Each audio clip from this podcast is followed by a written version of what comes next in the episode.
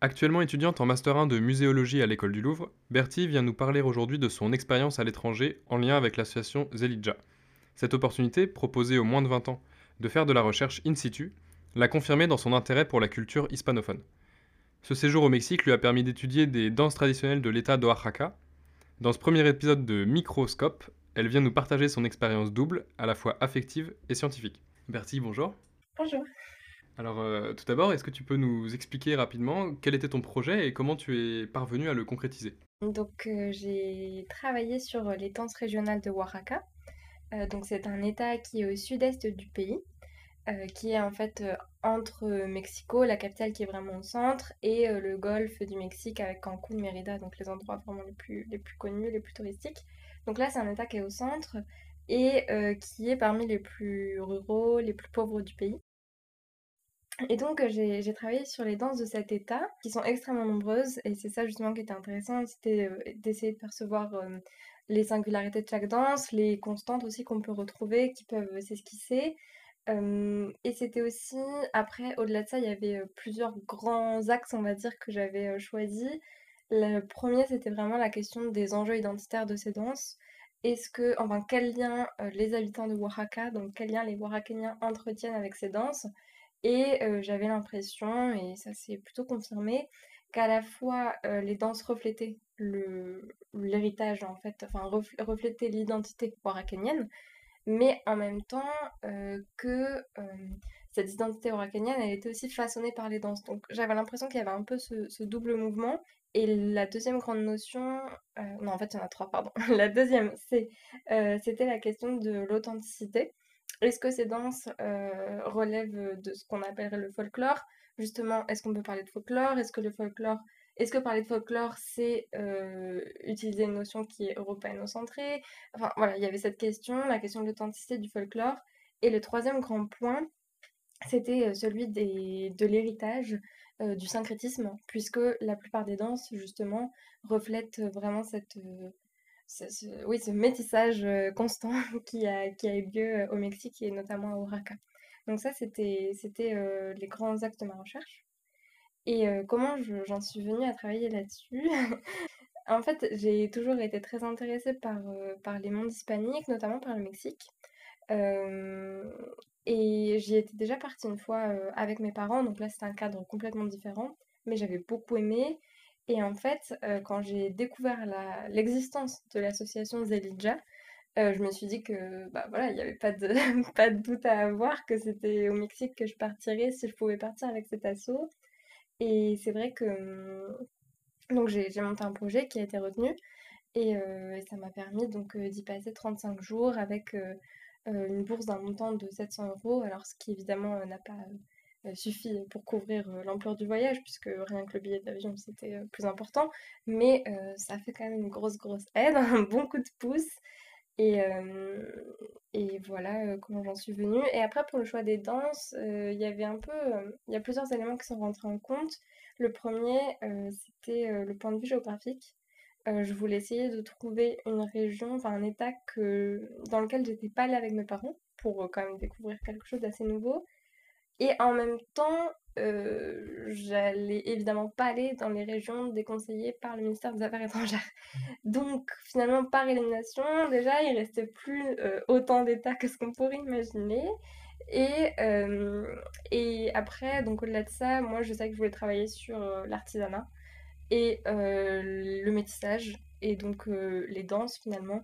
C'était un moyen vraiment d'aborder toutes ces questions. Enfin, c'était vraiment un sujet qui réunissait tous les axes que j'avais envie d'étudier. Cette étude de- des danses, elle s'est déroulée dans le cadre d'une fête, une fête traditionnelle, euh, qui s'appelle la Guelaguetza. Je ne sais pas si je le prononce bien. Euh, Est-ce que tu peux nous... Guelaguetza, ok. Est-ce que tu peux nous, nous présenter euh, cet événement? C'est un des plus grands festivals mexicains qui a lieu donc tous les ans les deux derniers lundis de juillet, qui existe depuis euh, un petit siècle, depuis euh, le début des années 1930. Et en fait, euh, donc l'État de Oaxaca est composé de huit régions. Et la Guelaguetza, c'est un peu le moment dans l'année où, enfin, qui symbolise le, on va dire l'union, la, la- la, connivence entre toutes ces régions, parce que des délégations viennent donc de toutes, de toutes ces régions pour présenter les savoir-faire locaux. Et par savoir-faire, donc il y a plusieurs éléments. Il y a évidemment la gastronomie, l'artisanat, mais l'élément central, c'est la danse. Chaque euh, région envoie une délégation pour représenter une de ces danses traditionnelles. Et donc la Galagetsa, même si c'est vraiment une festivité, vraiment une atmosphère, un, événement euh, de grande taille, à l'origine, enfin l'élément le plus marquant de la Galagetsa, c'est le spectacle de danse euh, dans lequel se succèdent les délégations pour présenter la danse locale. Donc ça, c'est une fête. Alors, effectivement, j'avais choisi de partir en juillet justement pour pouvoir y assister. Euh, le Covid est passé par là, donc je n'y ai pas assisté puisqu'elle a été euh, virtualisée. Donc ça, c'était un peu la, déception.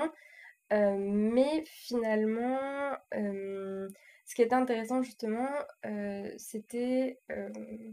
Enfin, peut-être que si la Galagatsa n'avait pas été virtualisée, finalement, j'aurais uniquement travaillé sur ce festival alors que là, c'était plus complexe du coup, puisque j'ai un peu galéré en fait à, trouver des danses que je pouvais voir, puisque tout était annulé. À chaque fois que j'avais des pistes, on me disait ah non finalement elle se fera pas, elle se fera pas. Donc je savais pas trop comment faire pour vraiment voir des danses. Et, et du coup, ça m'a conduit dans des endroits complètement improbables parce que c'était le seul, endroit où il y avait une fête. Donc, euh, ouais, je, me suis rendue, je sais pas trop comment parfois. Et euh, du coup, il y a la Galagatsa, effectivement, qui est un festival de danse, mais euh, ce qu'il faut garder en tête, c'est que c'est vraiment des danses qui sont très. Enfin, il y a vraiment un côté très mise en scène, très touristique. Et d'ailleurs, les locaux ne sont vraiment pas avares de critiques hein, par rapport à ce festival pour un certain nombre de raisons. donc ça, c'est une partie des danses. Mais la danse à Oaxaca, ça peut pas se résumer à la Guelaguetza. C'est aussi et surtout, à l'origine, c'est les danses locales.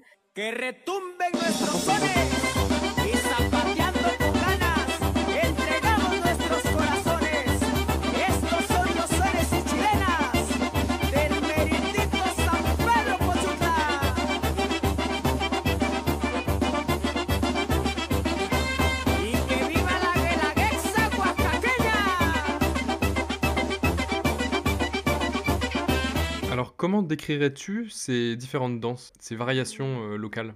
En gros, ce qu'il faut savoir, c'est que mmh, dans chaque région, il y a des grandes danses qui, euh, qui sont représentées.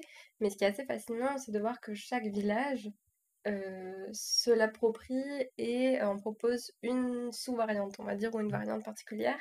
Donc il peut y avoir des modifications au niveau des costumes, c'est assez évident. Et comme Waraka, c'est vraiment une région d'artisans, mais j'ai jamais vu autant d'artisanat, tout est magnifique, c'est incroyable. Et donc forcément, chaque village a un peu sa spécialité, que ce soit euh, le tissage de laine, le tissage de, tapis, enfin bref. Donc forcément, les costumes vont porter euh, les particularités euh, du village, les particularités artisanales. mais après, il peut aussi y avoir des modifications au niveau des rythmes, etc. Par exemple, il y a une danse qui est vraiment une des plus connues, qui s'appelle la danse des diables, qui est intéressante d'ailleurs parce que c'est une danse qui serait née en fait lorsque les Espagnols, suite évidemment à la perte démographique qu'a suscité la conquête, hein, les Espagnols se sont trouvés un peu en manque de main-d'œuvre, donc ils ont fait venir des, Africains sur le continent, dans, le pays, dans le pays du Mexique. Et donc la danse du diable, serait née euh, de euh, cette rencontre entre les euh, Africains arrivants et les cultures déjà en place. Et donc la danse des diables, elle est jouée dans toute la partie ouest de Oaxaca, sachant que l'état de Oaxaca, en fait, c'est les trois quarts de la France au niveau de la superficie. Donc on voit qu'on n'est pas sur les mêmes proportions qu'en France. mais en tout cas, cette danse, donc ça c'est vraiment une constante, qui elle est extrêmement jouée, c'est une des plus importantes à Oaxaca. Mais par contre, il y a plusieurs grands types de variantes. Et en fait, donc la, partie ouest de l'État, on dit que c'est la Mixteca, du nom de la montagne, qui, enfin des parties montagneuses qui y sont. Et il y a trois sous-parties, on va dire, dans la Mixteca. La Mixteca côtière, donc au sud, qui est sur le littoral pacifique. La Mixteca alta, qui est, on va dire, dans la partie intermédiaire. Et la Mixteca baja, qui est dans la partie plutôt nord de Oaxaca.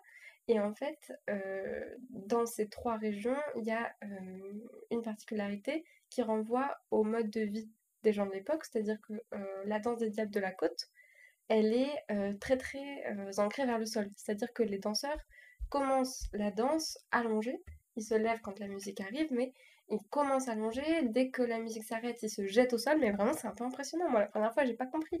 Donc, ils se, ils se jettent au sol. Et même quand ils dansent, ils ont toujours les bras euh, euh, vraiment orientés vers le sol. Donc, il y a ce côté euh, très ancré vers la terre. parce qu'en fait, c'est des gestes qui rappellent le travail des champs de coton qui avaient lieu dans cette région. Alors que dans la Mixtec du Nord, donc dans la à Baja, il n'y avait évidemment pas d'agriculture de coton, on était plutôt sur de l'élevage puisque c'est une partie qui est beaucoup plus montagneuse et par conséquent les gestes ne sont pas du tout du tout pareils.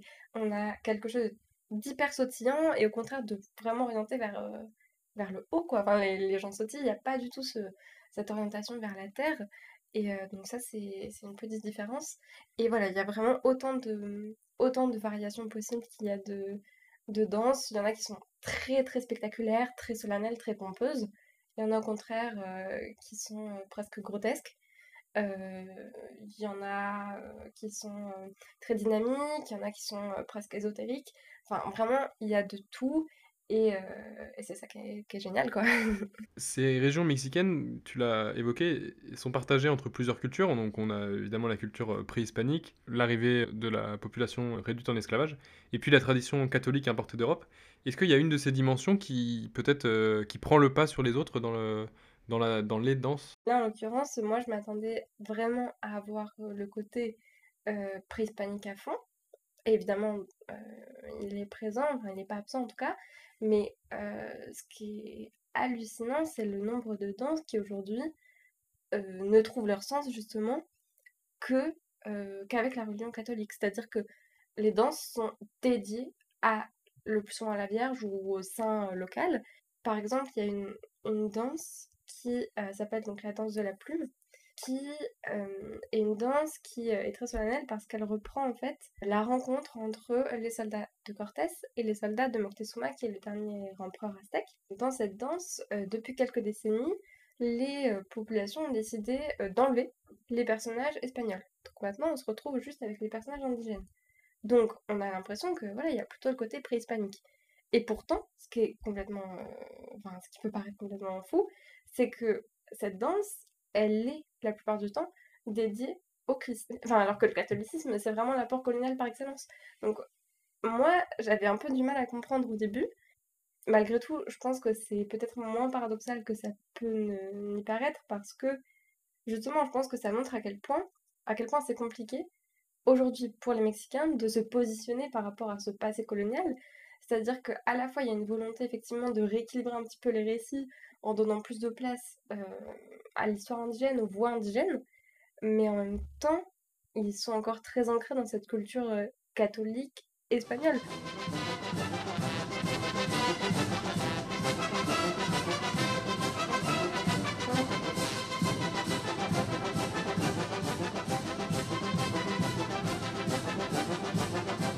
Alors, euh, tu as un petit peu mentionné le fait de devoir t'adapter en lien avec euh, la situation euh, Covid, qui a été aussi particulière au Mexique. Quelles ont donc été tes, méthodes de recherche, les outils que tu as pu exploiter au quotidien? C'est des méthodes qui sont induites par le cadre du voyage, qui est un cadre donc ce qui est intéressant, je pense, avec cette association, c'est que c'est une manière quand même de faire de la recherche, mais on n'est pas du tout, du tout, du tout sur de la recherche académique, bien au contraire.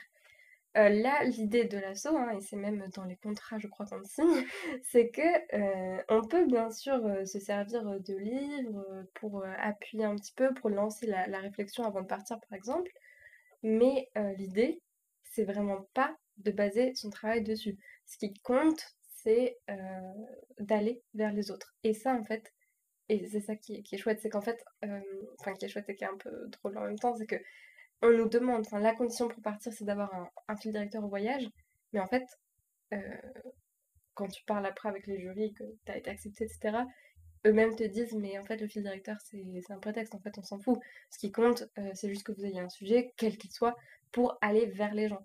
Parce que avoir un sujet de recherche, en fait, je n'avais pas réalisé avant de partir, mais c'est vraiment une manière de, faire des rencontres euh, hyper intéressantes parce que quand on arrive et qu'on leur dit, bah voilà, je suis ici pour travailler sur ce thème-là, là, c'est assez fou parce qu'on peut avoir des, gens qui se mobilisent. Ah, mais attends, mais moi je vais appeler un tel parce que je sais que le machin d'un tel était danseur. Enfin bref. Et du coup, forcément, ça crée des rencontres et ça emmène dans des situations euh, qu'on ne vivrait pas si on était juste venu sans fil directeur au voyage. Et du coup, ce qui est vraiment intéressant avec Zelidja, c'est que c'est une recherche appliquée, je pense, dans le sens où c'est une recherche qui se base sur euh, les discussions avec l'autre. Enfin, les discussions, mais observation d'abord. en tout cas, moi, pour les danses, c'était cette phase-là, c'était bah, observation. Je regarde la danse, qu'est-ce que c'est, qu'est-ce que j'en comprends. En général, j'en comprenais pas grand-chose d'ailleurs, euh, mais je l'observais et j'étais émerveillée, c'est déjà pas mal. Et après, euh, deuxième temps, aller vers les gens qui regardent, puis aller vers les danseurs pour leur demander ben, de quoi ça parle? Est-ce que vous êtes en mesure de m'expliquer cette danse? Quels enjeux? Pourquoi ces costumes? Pourquoi cette musique-là? Pourquoi ci? Pourquoi ça? Depuis combien de temps elle est jouée? Etc. Mais en fait, euh, tout ce que j'ai appris, euh, finalement, c'est... Euh, enfin, je l'ai appris en discutant avec les gens. Et il y a très très peu de choses que j'ai appris en lisant. Donc c'est vraiment une recherche qui est éloignée des recherches qu'on peut faire dans le cadre universitaire en France. Il y a aussi une liberté très forte dans la forme que va prendre la recherche. Est-ce que tu peux nous en parler un petit peu de ce que toi, tu as décidé de faire? L'idée, c'est vraiment de mettre en valeur euh, tous ses intérêts, euh, toutes ses passions les plus cachées, enfin ce qu'on veut. Et euh, alors, moi, j'étais un peu embêtée, honnêtement, parce que je me rendais bien compte que pour faire, enfin que, que pour travailler sur les danses, bah, sans vidéo, ça allait être compliqué. Du coup, moi, je me suis lancée donc, dans, dans ce format un peu hybride de podcast vidéo, sauf que j'avais jamais utilisé de logiciel de montage, etc.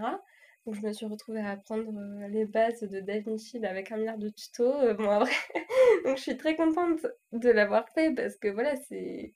En fait, même dans le rapport. Finalement, c'est ça qui est génial avec Zelidja, c'est que pendant le voyage, bah, déjà, euh, on se rend compte que enfin, on se rend compte qu'on est capable de faire beaucoup plus de choses que ce qu'on imaginait, parce qu'on se retrouve quand même tout seul euh, pendant plus d'un mois dans un pays euh, qu'on ne connaît absolument pas, qui peut être dangereux, etc. Donc souvent, on, se surprend un peu. Mais en fait, même dans le rapport, on peut aussi se rendre compte qu'on est capable de faire beaucoup plus de choses que ce qu'on imaginait. Donc euh, voilà, je suis en train de peaufiner là les, petites vidéos podcast que, que j'ai préparées.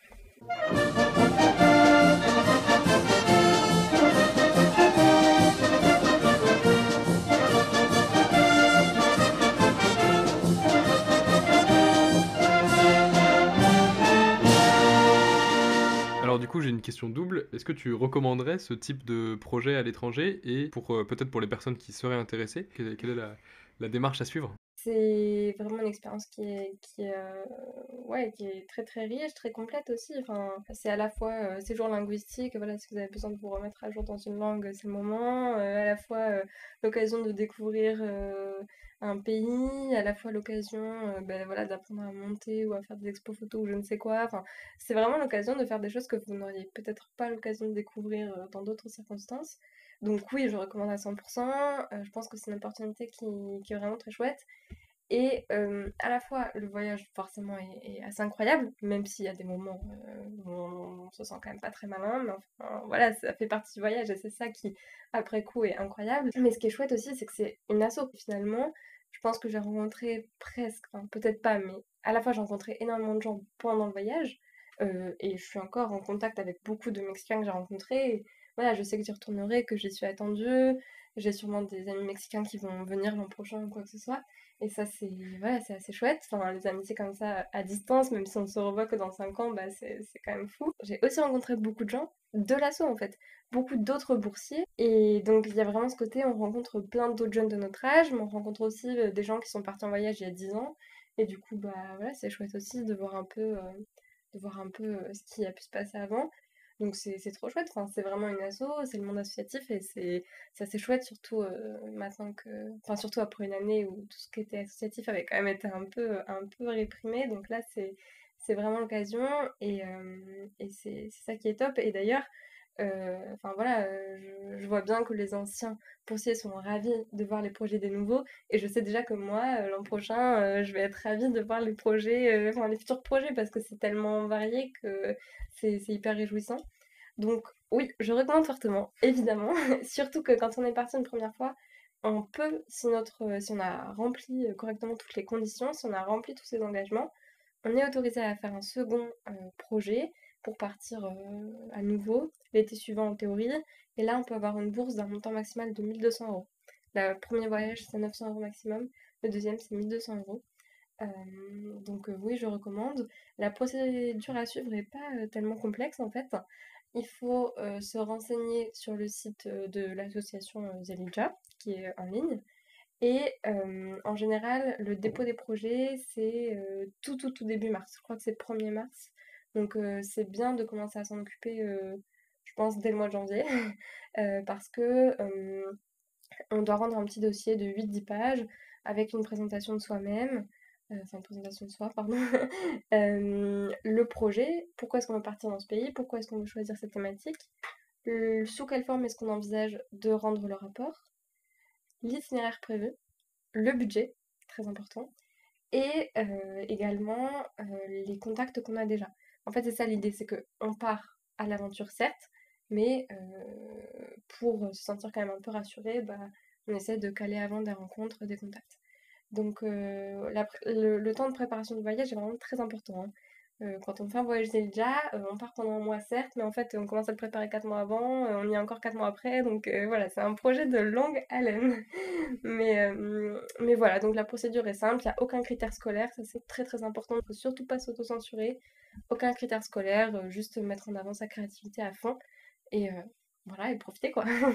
Merci beaucoup. Pour terminer, est-ce que tu aurais une euh, recommandation culturelle euh, à nous faire? Oui, je... il y a un film que je suis allée voir il y a quelques, quelques semaines. Euh, qui est passé au ciné. Je pense qu'il y a très peu de gens qui, sont allés le voir, mais c'est vraiment une petite pépite. ça s'appelle L'heure Algérie. Et c'est assez incroyable, c'est un tout petit film qui dure une heure et quart, qui est un peu à la lisière entre, entre documentaire et film euh, fiction. En fait, c'est une, jeune femme euh, qui euh, interroge ses grands-parents sur leur arrivée en France après la guerre d'Algérie, mais on n'a pas directement les événements d'Algérie. on a juste, enfin la question c'est plutôt bah, comment est-ce que les gens s'installent en France et font leur vie en France? Donc c'est aussi une perspective intéressante. Et c'est assez incroyable parce que déjà les personnages sont excellents, c'est vraiment le, cliché de, du, papier de la mamie, quoi. Mais ce qui est génial, c'est que c'est ses grands-parents à elle, enfin, c'est pas des acteurs, quoi. Et vraiment, c'est un petit film sans prétention, mais tellement rafraîchissant, c'est... Ouais, je, je, conseille à 100%. Ok, merci beaucoup, et puis merci euh, d'avoir euh, inauguré ce nouveau format Microscope.